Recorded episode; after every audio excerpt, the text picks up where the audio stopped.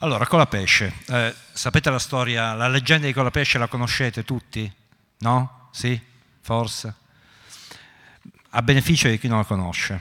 Eh, è una leggenda antichissima che ha quasi un millennio di vita, nel senso che risale a... Prima, le prime attestazioni della leggenda risalgono al XII secolo addirittura. Eh, nella sua versione più conosciuta, quella palermitana, si narra di un certo Nicola, Cola di Messina, figlio di un pescatore, soprannominato Colapesce per la sua abilità nel muoversi in acqua. Di ritorno alle sue numerose immersioni in mare si soffermava a raccontare le meraviglie viste e talvolta a riportare tesori. La sua fama arrivò al re di Sicilia e imperatore Federico II di Svevia che decise di metterlo alla prova. Il re e la sua corte si recarono pertanto al largo a bordo di un'imbarcazione e buttarono in acqua una coppa che venne subito recuperata da Colapesce. Il re gettò allora la sua corona in un luogo più profondo e Colapesce riuscì nuovamente nell'impresa. La terza volta il re mise alla prova Cola gettando un anello in un posto ancora più profondo e in quell'occasione Colapesce non riemerse più. Secondo la leggenda più diffusa, scendendo ancora più in profondità, Colapesce vide che la Sicilia posava su tre colonne, delle quali una piena di vistose crepe e segnata dal tempo. Secondo un'altra versione, essa era consumata dal fuoco dell'Etna, ma in entrambe le storie decise di restare sott'acqua sorreggendo la colonna per evitare che l'isola sprofondasse. Ancora oggi si troverebbe quindi a reggere l'isola. Ti sei scelto un pseudonimo importante, importante esatto. Tra l'altro a basi greche. Eh, c'è una teoria che vuole con la pesce come padre delle sirene, in alcuni scritti, e quindi ancora più, più antica in realtà, però era un mostro marino. E poi la, tutte queste varie incarnazioni con la pesce mitologiche, quale scegli come matrice della tua origine? Chiaramente il mostro marino, mi sembra la più, la più vicina. Senti, eh, eh una delle cose relative a Colapesce, la leggenda, è che eh, trascri- una delle versioni trascritte è stata curata da Italo Calvino in fiabe italiane. E, e quando ci siamo parlati tu e io eh, dicendo sceglimi qualcosa da leggere, sceglimi qualcosa che ti rappresenti da un punto di vista letterario, visto che siamo al circo dei lettori, eh, insomma, siamo in questo contesto che richiede in qualche modo una presenza di questo genere, tu mi hai detto Calvino e io adesso ti chiedo perché. Calvino in realtà ho dato un'altra scelta che lui mi ha escluso. Ah, no, era Bufalino, però li amo entrambi, quindi va, va benissimo. Di Calvino ti ho segnalato appunto Lezioni americane, mi sembra che è il suo ultimo scritto, tra l'altro uscito postumo, che dà delle, una direzione ai giovani scrittori. Avrebbe dovuto fare queste lezioni in America e poi non è, non, in realtà non le ha mai fatte perché è morto poco prima di, di, di partire.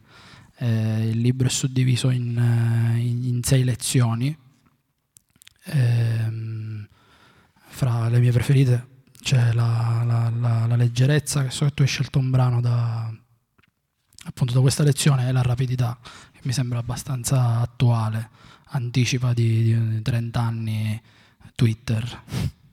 Sì, è imbarazzante perché queste sì, sono bene, parole, eh, pensieri e poi parole che risalgono alla metà degli anni 80, 1985 e a proposito della leggerezza, a un certo punto eh, Calvino eh, scrive è difficile per un romanziere rappresentare la sua idea di leggerezza, esemplificata sui casi della vita contemporanea, se non facendone l'oggetto irraggiungibile di una quête senza fine.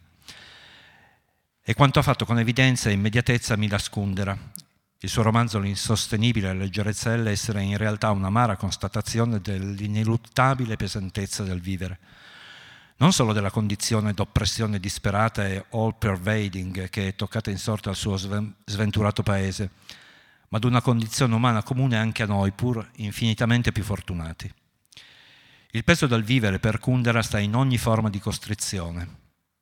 La fitta rete di costrizioni pubbliche e private che finisce per avvolgere ogni esistenza con nodi sempre più stretti. Il suo romanzo, ci dimostra come nella vita tutto quello che scegliamo e apprezziamo come leggero non tarda a rivelare il proprio peso insostenibile. Forse solo la vivacità e la mobilità dell'intelligenza sfuggono a questa condanna, le qualità con cui è scritto il romanzo che appartengono a un altro universo da quello del vivere. Nel momento in cui il regno dell'umano mi sembra condannato alla pesantezza, penso che vo- dovrei volare come Perseo in un altro spazio.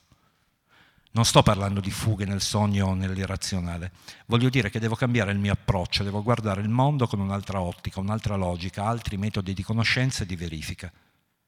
Le immagini di leggerezza che io cerco non devono lasciarsi dissolvere come sogni dalla realtà del presente e del futuro. Nell'universo infinito della letteratura s'aprono sempre altre vie da esplorare, nuovissime o antichissime, stili e forme che possono cambiare la nostra immagine del mondo. Ma se la letteratura non basta ad assicurarmi che non sto solo inseguendo dei sogni, cerco nella scienza alimento per le mie visioni in cui ogni pesantezza viene dissolta. Oggi ogni ramo della scienza sembra ci voglia dimostrare che il mondo si regge su entità sottilissime come i messaggi dal DNA, gli impulsi dei neuroni, i quarks, i neutrini vaganti nello spazio dall'inizio dei tempi. Poi l'informatica. È vero che il software non potrebbe esercitare i poteri della sua leggerezza se non mediante la pesantezza dell'hardware, ma è il software che comanda, che agisce sul mondo esterno e sulle macchine, le quali esistono solo in funzione del software, si evolvono in modo da elaborare programmi sempre più complessi, la seconda rivoluzione industriale non si presenta come la prima con immagini schiaccianti quali presse di laminatoie o colate d'acciaio, ma come i bits di un flusso di informazioni che corre sui circuiti sotto forma di impulsi elettronici. Le macchine di ferro ci sono sempre, ma obbediscono ai bits senza peso. Direi quasi imbarazzante. Lo farei a Calvino un applauso. È incredibile. È interessante perché eh, si parla di, di, superficie, però non di superficialità, che sono due cose completamente diverse. Eh, secondo me non sono dei consigli solo per giovani scrittori, ma se avete qualche, mh, avuto modo di leggere il libro, sono dei, dei consigli di, di, vita, quasi.